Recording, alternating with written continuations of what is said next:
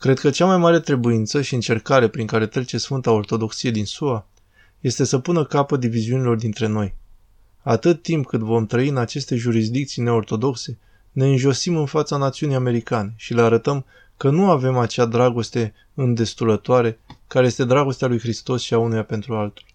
Nu am înaintat deloc în direcția unității bisericii. Situația dintre bisericile ortodoxe din America este cu mult mai rea decât atunci când m-am convertit cu aproape 30 de ani în urmă și chiar atunci se ducea la vale în comparație cu anii 70, care a fost un fel de vârf. În mod constant m-am lovit de această întrebare a diviziunilor dintre noi în discuțiile cu convertiții noștri.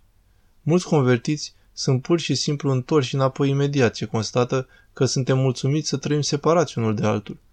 Credincioși și ortodoxi care au aceeași credință nu trăiesc dinpreună din punct de vedere pastoral, într-o eparhie comună, pentru că sunt mai mulți episcopi în toate marile orașe. Aceasta este o uriașă și falsă mărturie. Este o mărturie a unei credințe care nu este ortodoxă. Iar asta este intolerabil. Aceasta este o realitate ecleziastică intolerabilă, iar în opinia mea trebuie făcut ceva. Nu văd niciun de vreo acțiune a celor din conducere în această direcție.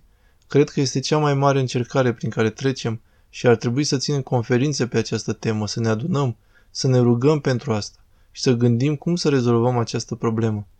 Toată lumea, de la sfințiții patriarhi până la ultimii credincioși din biserică, știu că asta este greșit și tolerăm un imens rău. Mulți ar putea zice că este o exagerare să numești aceasta un imens rău, considerând că este numai o nefericită abordare ce are loc în istoria lumii și că asta nu este ceea ce este. Este un păcat. Este un imens rău. Haideți să vă dau un exemplu despre ce impact are aceasta.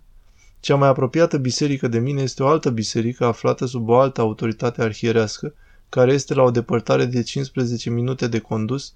Noi îi iubim pe ei, ei ne iubesc pe noi, dar din cauza că nu suntem din aceeași eparhie și nu urmăm aceleași practici ecleziale ortodoxe, nefiind sub omoforul aceluiași episcop, în realitate nu putem vorbi că trăim împreună.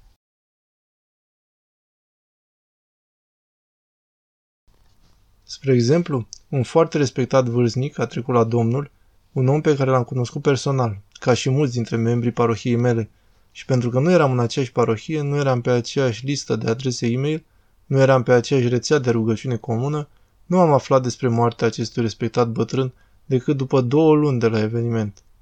Astfel nu am putut să ne rugăm pentru el în timpul nevoii sale și nu a fost posibil să fim alături de el.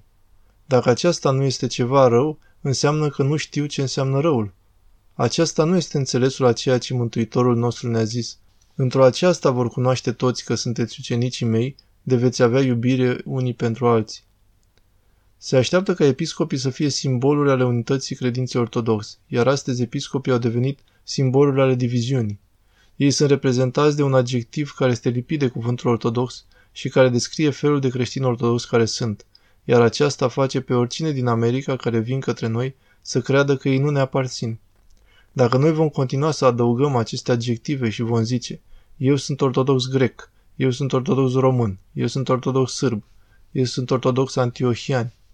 Cu cât vom face asta mai mult, cu atât mai mult le vom transmite la oameni că dacă nu ești ca noi, nu ești primit printre noi. Acesta este mesajul inițial pe care aceștia îl primesc. Este și o chestiune de limbaj. Să promovăm aceasta prin utilizarea acestor adjective, grec-român, este o teribilă, teribilă greșeală.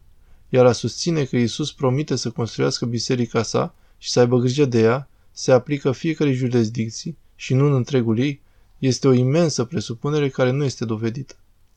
Când Isus ne-a promis că ne va da toate darurile de care avem nevoie, tot harul de care avem nevoie, toată ocârmuirea de care avem nevoie, nu a făcut acea promisiune la jurisdicții, ci el a făcut-o biserici. Biserica construită și care funcționează în modul în care el o poruncește. Acesta este motivul pentru care, în practica noastră curentă, avem întregi jurisdicții care nu au niciun călugăr și nici o maică. Din această cauză, avem întregi jurisdicții care nu au candidați de episcopi și care iau oameni din afara propriilor lor comunități ecleziale să numească episcopi. Iar Isus nu a făcut niciun fel de promisiune să facă ecleziologie într-un asemenea mod nenatural și fals. După părerea mea, acum există șansa ca ortodoxia să explodeze în America. Acesta este momentul în care latinii, care formează circa 70 de milioane în această țară, se află la un înalt nivel de disperare și au nevoie să găsească un refugiu în Biserica Ortodoxă Sfântă. Acesta este un moment când evangeliștii sunt deschiși către noi în moduri propice, iar aceste diviziuni dăunează misiunii noastre, ținând departe oamenii de a deveni creștini ortodoxi. După părerea mea, aceasta este o mare mâhnire și nu este nimic mai important ca rezolvarea sa. Părintele Iosia Trenham este preot la Biserica Ortodoxă Sfântul Andrei din Riverside, California. Acesta deține un doctorat în teologie de la Universitatea Durham și este fondatorul și directorul publicațiilor Nectar și un prolific autor și realizator de emisiuni radio-TV.